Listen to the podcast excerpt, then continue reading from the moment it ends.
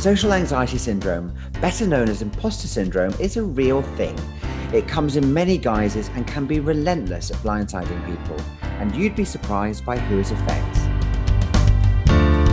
I'm Nick E, and in this series, I'm speaking to some of the most successful and talented people in the public eye who suffer from what I call imposter syndrome. And a lot of the time, imposter syndrome is a symptom. It's a conscious manifestation of unresolved subconscious emotions. That's Zoe Clews. She's the founder of Zoe Clews and Associates and a PTSD, anxiety, and depression specialist. According to Zoe, imposter syndrome is not something we're born with. So, where does it come from, and how do you get rid of it?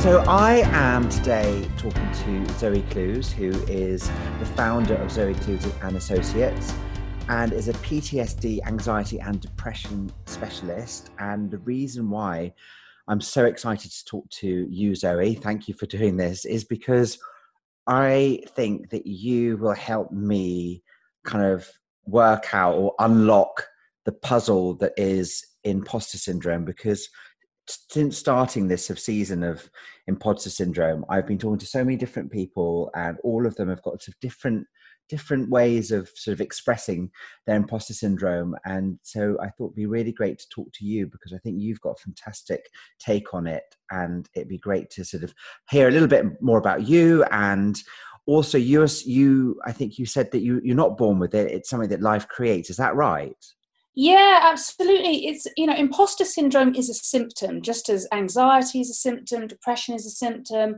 They're conscious manifestations of a subconscious problem. So um, I'm a hypnotherapist. I work uh, with the subconscious all the time. Okay. Um, and I specialize in trauma and sort of adverse life experiences. And adverse life experiences basically in experiences you might have had as a child or a teenager or as an adult um, where you were negatively uh, impacted in some way. Um, okay. So so, um, for example, you know, as a child, you might have grown up in a home where perhaps you experienced abuse or trauma. Now, that not, might necessarily be sort of big T trauma that we uh, think of. We often think of trauma as having to be, I don't know, locked in a cage or something. But actually, trauma can just be something like one of your parents was emotionally unavailable. They weren't um, very present. They were a bit withdrawn. Perhaps you didn't get the love, nurturing, and the kind of um, it's a term called mirroring, um, which is an essential sort of psychological thing that you need as a child, which is basically the mirror that you need to be given back from your parents to give you the message that you're okay just as you are. Uh-huh. Now, many of us don't have this. Um, it's really, really common, probably because our parents didn't have it. So, you know, it's kind of like generational trauma. It's the chain of pain, it gets stepped down. Um, and when we don't receive that adequate mirror uh, of being really, really met, then what it does is it starts to create um, something um, that I call the false self. Um, well, it's not I call it, it's, it's, it's actually a term, psychological term. And the false self believes things like, I'm going to come up with some classics here I'm not good enough, I'm unworthy, there's something wrong with me, I'm defective in some way, um, other people are better than me, it creates feelings of less than. So we are born, our innate nature, I believe, is one of um, well-being feeling mm-hmm. okay about ourselves feeling good about ourselves it's probably there's some peace and joy mixed in there somewhere um, that's our true essential nature then we sort of grow up um, and if we are met um, in a good enough way by our parents, we won't necessarily grow up with imposter syndrome. We won't necessarily grow up with um, feelings of not being good enough, feeling defective, unworthy. But if we do um, experience trauma or not being met in certain ways, then what happens? It causes a disconnection from your true self and then it creates the false self. Now, the false self really believes it gives you those messages. It's kind of like that's where the super ego, the inner critic comes in. That's a really persecutory super ego that tells mm-hmm. you things like, you can't do this, you'll fail, you're not good enough, you're too fat, you're too thin, you're too tall, you're too, you know, it, it's it's endless.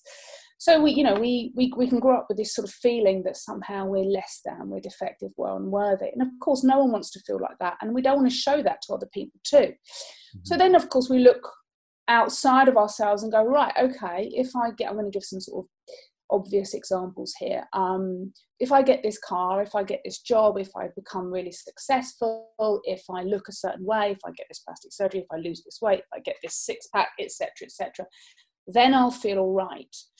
Um, so what we do is we then this this is what I call the mask. So we have our true self, um, then we have the adverse experiences, which creates the false self, and then on top of the false self, we create the mask, which is the face we want to present to society. Mm-hmm. Um, of being successful, of you know being confident, of having the right partner, etc., etc.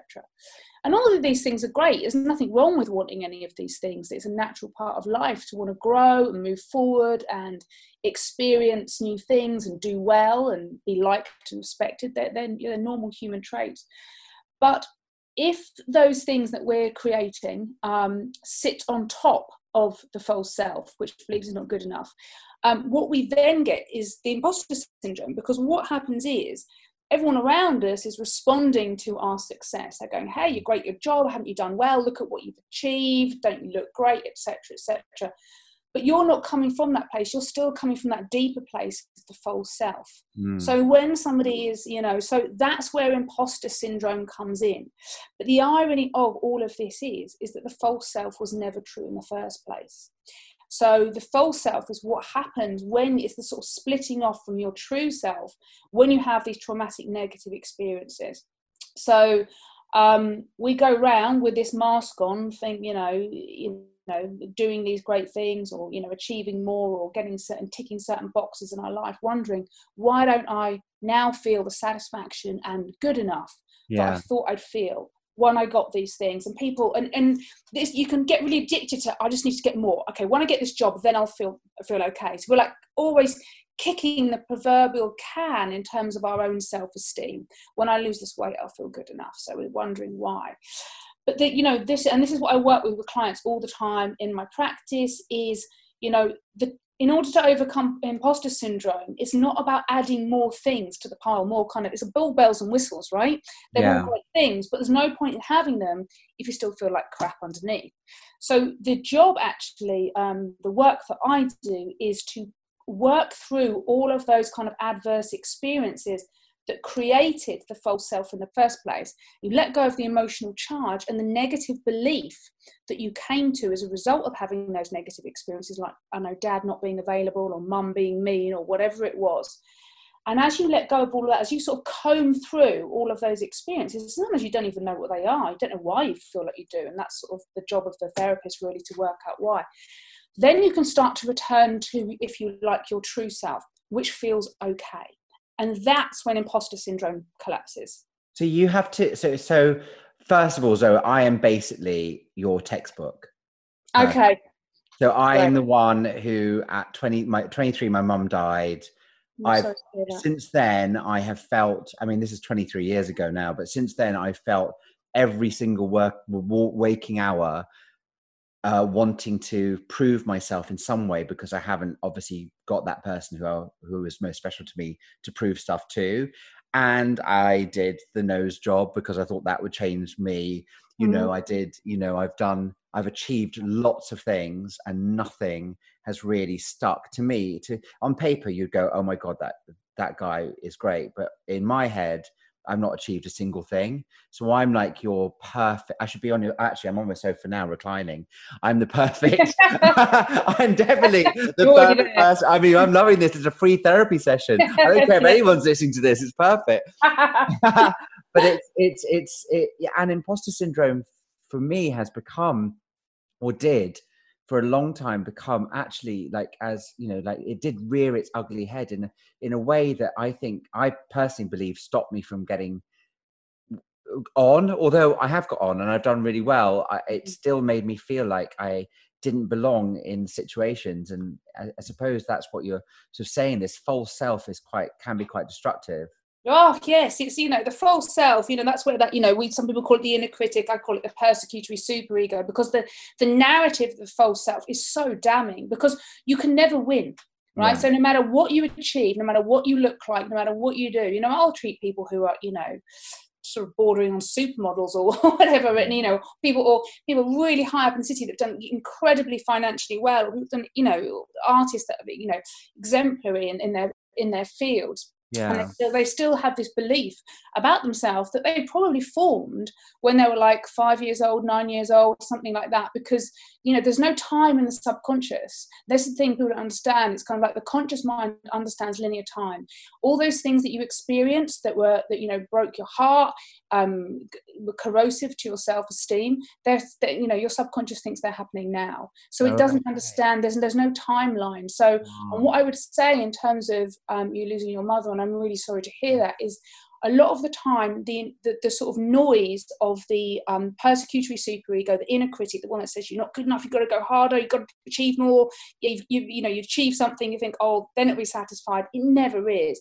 Usually the, the volume on that is really loud when there is unresolved grief underneath. Oh, so what you are explaining is, you know, what you are saying is, is a, is a, like you said, a textbook example. And when I say grief as well, you know, I, a lot of the work I do is grief work, and it's not always um, and it's quite a broad spectrum as in grief work isn't just about losing someone that you really really love like obviously your uh, your dear mother but um, it's also about just not having your needs met when you were younger. You know a lot of people are full of unprocessed grief and when we have unprocessed processed grief in our system, then um, we basically tend to have a very, very loud super, super ego that will either drive you really, really hard and never be satisfied, or um, if the trauma has been really devastating at a young age, it completely flattens you.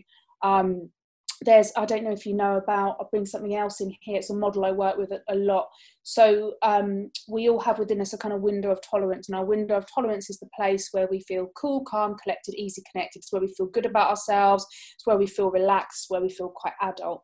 And yeah. then we have these four different sort of trauma defense responses um, above those. So we have the flight response and flight response is when we've experienced trauma and it's been so painful that we've just become very driven as a response to it. So we keep driving driving on and um, maybe perhaps how you've responded on some level. And there's some benefits to that as well. You achieve a lot, you can create a good yeah. life. But the problem is you can't feel the enjoyment because you're constantly in that driving, driving, driving forward mode. Um, there's also a fight response, which is when people tend to, I don't know, get like road rage, kick off at people who are always arguing, they're always fighting. And then there's, and that's both of those responses are when you're kind of stuck in on. It's like um, hyper, uh, hyper arousal. And then there's the other responses, which is when you've been so sort of flattened by your traumatic experiences. One of them is called freeze, which is one where your sort of super ego is so damning that it doesn't it doesn't even let you achieve anything. You know, wow. it just it just shuts you down straight away. And then fawn is when you go into like super people pleasing mode, which is where codependency comes in as well. The good news is all of them are resolvable with the right work, but you know you have to bring a lot of awareness to it first of all. Um, but yeah, it's it's the, it's that inner voice that is that is the killer, really. It's you know, so interesting. Like I think, and also the thing is, I, I mean, I'm fascinated by celebrity, and that's one of the reasons why you know i set uh, wanted to do this podcast was talk to celebs about it because what you do realize is and even you look at people from you know whether it's Marilyn Monroe, who was in a ter- came from a terrible background. Yeah. So many of these stars, Kay, have achieved so much, but uh, like you just said, it ne- and I, I you know, it, you never feel like you're fulfilled because you yeah. just don't let yourself ever. It's such a weird.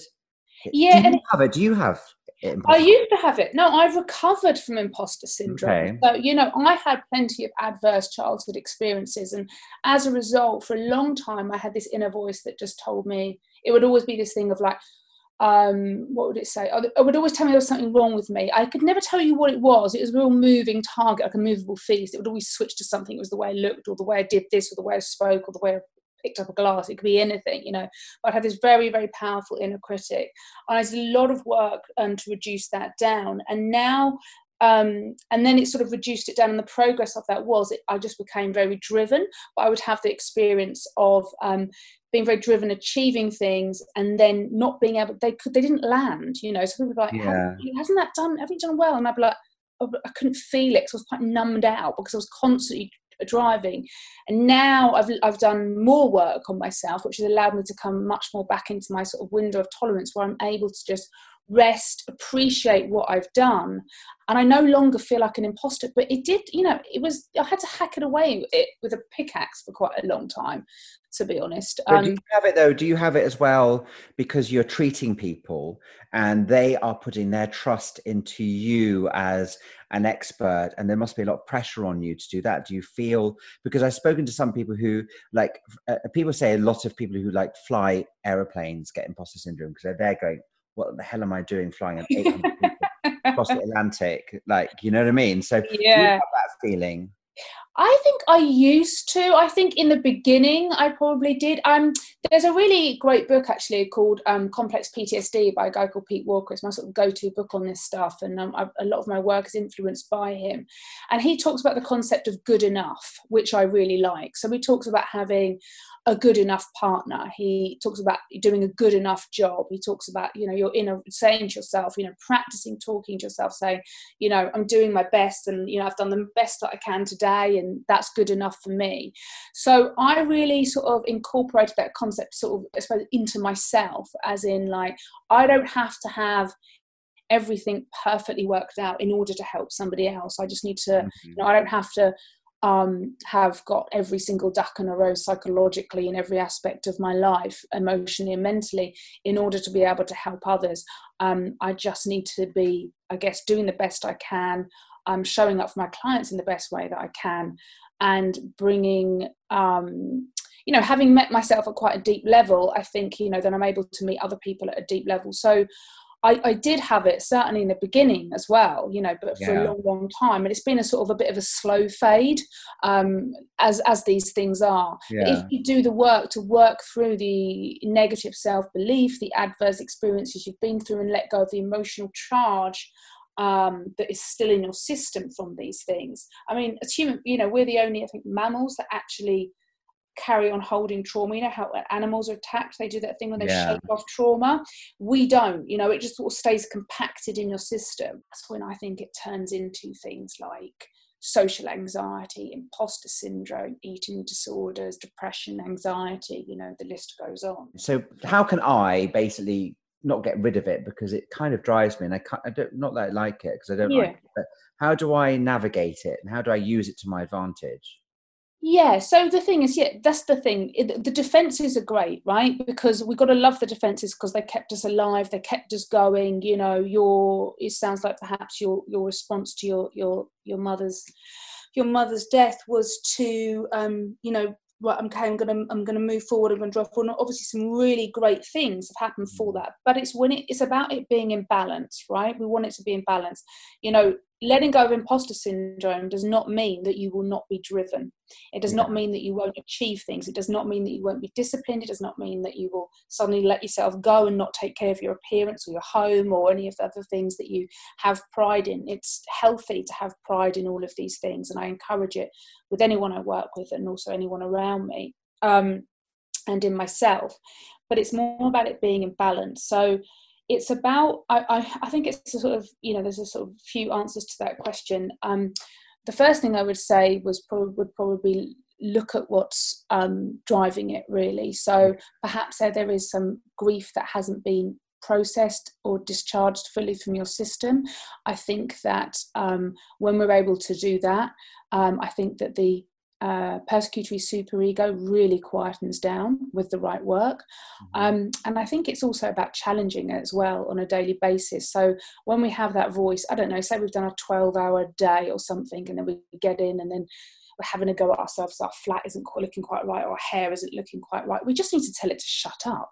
Yeah. You know, we have to get quite ferocious with it because if you think about it, if somebody followed you round saying the things to you that you say to yourself, you would have knocked them out years God, ago. definitely. Right?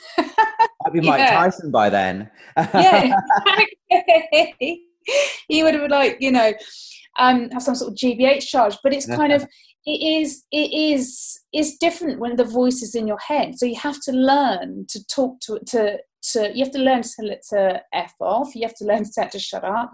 You have to learn today to say to it, not today, Satan. And you mm. have to learn to say to yourself, look, this is the best. I'm doing the best I can. It's good enough. I'm always improving, I'm always growing, and I'm allowed to rest and relax too. And I'm also allowed to really just enjoy everything that I've achieved because surely isn't that the point? No, you're right. And I think that's the interesting thing is that I think sometimes you sort of give you a hard time to actually look at all the things that you've achieved or where you are, say, even on holiday, and actually just go, I just need to take this in rather than kind of persecute yourself, which I think is something that a lot of people I know do definitely. Yeah, and also it's exhausting, isn't it? Yeah. You know, because you know, I know my inner voice really did used to exhaust me. It would just constantly want to. I was always. It was only it's that kind of flight response of um, super busyness, kind of like always got to be achieving, always got to be doing something, like of human doing rather than human being thing and it can get really exhausting and it can be a real block to intimacy that's another thing that i'll say because if we've got imposter syndrome think about relationships you know good relationships are about being able to be vulnerable as well and um, a lot of the time what i notice with clients is that when they have this really strong imposter syndrome that it's really hard for them to be able to open up um, because they don't want people to see that that's how they feel about themselves you know yeah. they just want to keep achieving and hide. So it's a real it can be it can be a real block to intimacy as well. Yeah and what about like uh, what's the opposite of imposter syndrome? Like what does, what does that look like Well, I think it looks like I talk about the window of tolerance a lot. So the window of tolerance is that place where you feel really okay. So the, you know the goal is, you know, I always say this: the goal is to feel really comfortable in your own skin. You don't have to be the best looking person in the room. You don't have to be the most successful person in the room. You don't have to be the most whatever of anything. You don't have to be amazing or brilliant. You just have to feel really okay about who you are. That is a really great goal because it's really in balance. And from there, really good things can come.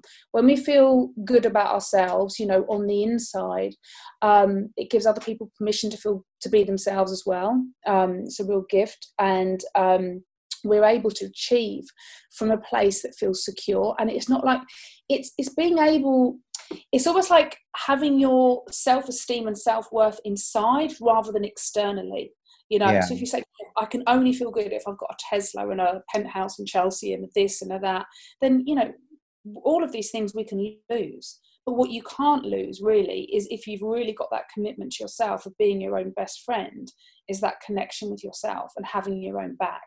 And if you've really got your own back, really, you can kind of go through anything really. It doesn't mean it's going to be particularly pretty or easy, but you know that you'll survive it. I mean, I always think though security isn't about um, having things; it's about being able to cope with things and sort of knowing, you know what, I'm all right, I'm okay, I like myself, I trust myself. Um, what I'm doing is good enough. I'm allowed to make mistakes. I might not always get it right. I'm allowed to fail. Um, a bit of, you know, a bit of room to breathe and just be human. I think is the goal. Yeah. Does that make sense? Yeah, it totally makes sense. Do you think that? Um, do you think that uh, talking about it to people maybe your partner or your friends and actually actually kind of admitting that you've got it is okay to do because i think one of the things that i've always i always found difficult to do and i, I don't really talk about it and we, although i've done a podcast about it is is that actually is, the irony is yeah, exactly. It's been taking a long time to go you know this is something i feel and this is something that obviously lots of other people are feeling. It's a bit i suppose it's a bit like you know as we know with mental health especially men we haven't talked about our feelings particularly and, and uh, for, uh, until i suppose the last five years when it's become a yeah. bit more acceptable. Do you think it's a good thing for people to say look i've got this thing and actually it can really be pretty bad some days yeah yeah i think you know like expression is the opposite of depression it's the opposite of so many things and i think it's really important to talk about things that we feel ashamed about because really what's underneath imposter syndrome is um uh, feeling is shame you know it's shame and people don't really like talking about shame because they're ashamed about talking about shame you know um, so i think anytime that we're able to talk about something to someone it's got to feel safe you see what I mean? We don't want to be yeah. admitting it in, in, a boardroom or something, or you know, perhaps on a first interview we've done publicly or whatever it is. Yeah. But, you know, or someone that's going to like throw it in your face later on you know you it's really important that you're talking to somebody that it feels safe to talk about it with so it might be a good friend it might be your partner it might be someone who you know that you've gone through has gone through something similar it might be a therapist it might be a helpline you know it can be all sorts of things um, I think you know the great thing um, about what's going on now, the sort of mental health awareness. I still we've got a long way to go, but the fact that we are able to talk about these things is, is a really good thing. You know, it's, it's been opened up, so we're able to do that with with much less shame. And you know, what heals shame is compassion. So when we can share about something like this to someone, and they meet us with compassion and kindness and non-judgment, or even a bit of you know, oh my god, I've got that too, then yeah. it really does. It shrinks your shame because that's what's underneath um imposter syndrome because you feel like a fraud but yeah it's, you know, it, it's the, all the people that i meet that have imposter syndrome they have no reason to think they have imposter syndrome it's um yeah. but you know it's so i would say talking about it yes and i would also say the the, the, the piece here that is really really important is you know you can't heal what you can't feel. And a lot of the time imposter syndrome is a symptom. It's a conscious manifestation of subconscious um, unresolved subconscious um, emotions. So i would also say that in order to really shift imposter syndrome because you know we don't want to get rid of anything get rid of something and it comes you know whatever we resist persist we want to let go of it we want to transcend it we want to move away from it. So i think you know looking at you know exploring actually what is underneath this imposter syndrome what needs to be released healed discharged from my system in order to give me a bit of a lighter experience and in order to allow, allow me to enjoy all the sort of fruits of my labor if you like um, i think that is one of the key pieces that people forget about and yeah and when okay so when you say you can't heal what you can't feel so that's that's great yeah. and i get it but what does what do you how, how do you do that practically? How would i yeah what does that look like? Yeah so okay how i might work with it with the, so, so say a client comes to me presenting with imposter syndrome they've got this really great job and they keep being promoted but they just feel each time they get promoted they feel more and more like a fraud. So you want to sort of move them from fraud to freedom i always call it. Um, so we would i would the session we would we talking would begin with us talking about what's going on for them um why they feel like it we then we basically we use hypnosis we talk to the subconscious and i simply say to the subconscious we need to understand what is underneath this imposter syndrome. So imposter syndrome again the other thing is to note here it's a protection from the subconscious mind. So your subconscious wants you to feel wants you to be safe over being happy. Mm-hmm. it doesn't often know until we address it in the correct way that actually it's entirely possible to be both. So your imposter syndrome is a defense. It's your subconscious trying to keep you safe thinking oh no you can't do this you know this is you know you're going to lose it all. You're going to be exposed. Because of um, it's like a t- sort of ticking time bomb inside ourselves, um, and it's because of old experiences. So we need to go back to, in a, in a way, the originating um, experiences. So sometimes it's something we know about. For example, um, you talk about you know noticing that sort of real pivot when you lost your mother mm. sometimes it's people things don't know people things don't know about so when i say that i don't mean you know not once in my 18 years of doing hypnosis have i worked with a client and uncovered a memory they didn't know they had yeah. it's more that um, because people are often scared about that but it's never happened and i can't imagine it would it's more that you don't realize the things that have happened to you have impacted you and hurt you as much as you realize. A yeah. lot of the time we're you know so people say oh no i had a really great childhood. When we sort of dig a little bit deeper it turns out they really didn't receive the affection and nurturing that they needed and they just actually felt very alone. And when you work with that and um, you know, it's a sort of subconscious process to that's guided really to help release the emotion out of the system. There's often a lot of relief, and people don't you don't really realise because you just sort of get on with it half the time. You just carry yeah. on.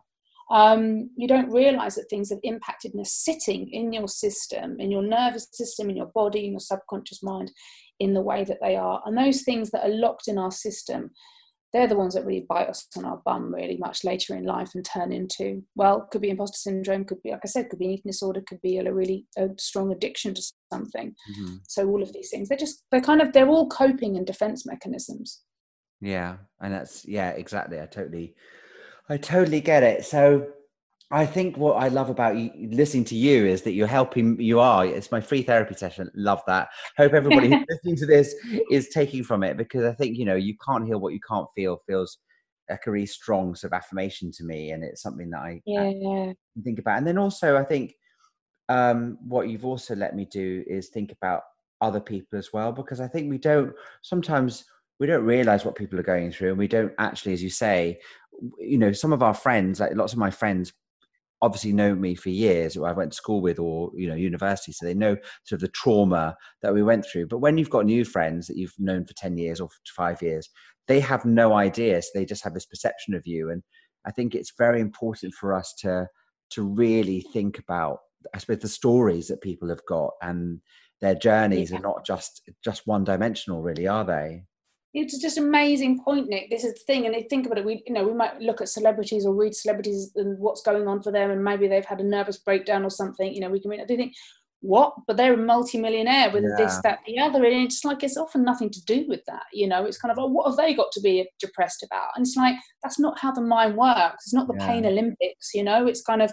you know we suffer how we suffer um you know and we can feel just as imprisoned living in a multi-million dollar home as we can in a you know damp studio flat. We just um it, it's all about really the subconscious and how the subconscious is perceiving things. So i think that's scary you know you look at somebody you know i always think back to robin williams you know you know that mm. was actor who in your head you know and uh, from a perception point of view that man had everything Yes. And, and you enjoy been joyous and fun and light mm. and mischievous, you know, all of those things. Yeah. But it's crazy like when you think that, that things can happen and you just don't know what's going on in people's minds. So you've got to be kind to everybody. Definitely. Yeah, I think that's the thing, you know, it's kind of like if we can try and be kind on principle, you know, the world will be a better place. We just we really don't know how people have suffered. And sometimes a lot you know people can have all the ball balls like you say the bells and whistles but they can just feel really really terrible about themselves inside and they're working expending an enormous amount of energy to keep up that front you know? Yeah. Um but the, you know when these things crack when people do have a breakdown a breakthrough of some kind you know it's often the subconscious just really um requesting that actually shouting at us saying you know this needs to be healed this needs to be looked at. And you know people don't like going back. I mean who wants to go back and look at their pain and grief? Nobody no you know? i didn't. You know no one. Oh that'd be fun. Um, yeah. and so you know you, you kind of need to be emotionally held in those situations whether it's you know a therapist or, or, whoever really. But to be able to w- work through that stuff that's that's what i think is really really important. But yeah i think it's you know we live in a very, very, very quick to judge society. And, you know, I think bringing a bit more compassion to the table will be helpful for everyone, including ourselves. Your self compassion is vital when you're trying to heal from something like imposter syndrome as well. Yeah.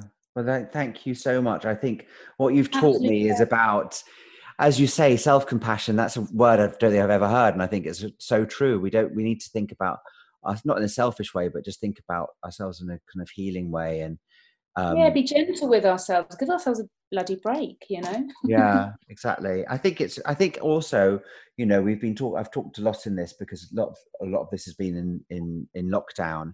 Is I think that has taught us.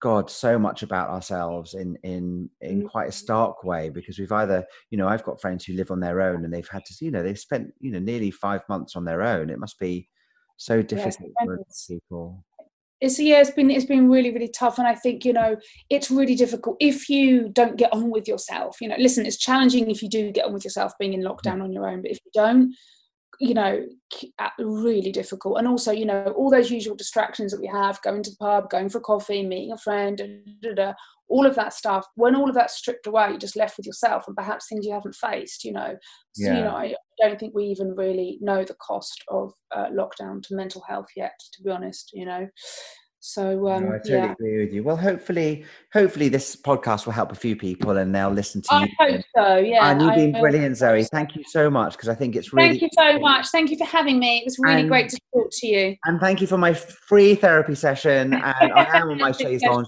I'm not allowed to drink at the moment, but as, as I'll listen back on this and I'll have some uh, uh, a nice glass of champagne. I'll be thinking to myself, "This is very." Oh, do yeah, and be really kind to yourself. oh, thank you, Zoe. Pleasure. Take care. That's our show for today and the last in the series. I hope you liked it and found it both entertaining and enlightening. If you did, please subscribe on your favourite podcast platform. And while you're there, give us a five star review just to make us feel we deserve it. Follow us on at PodPeopleUK, at Nick Ede, and at Zoe Clews and Associates. Imposter Syndrome was presented by me, Nick Ede, and produced by Mike Hanson for Pod People Productions. Theme music by Mike as well. We'll be back in your feed soon with a new series and an amazing lineup of guests, including Patsy Palmer, Vanessa Williams, and lots of other Hollywood stars. But bye for now.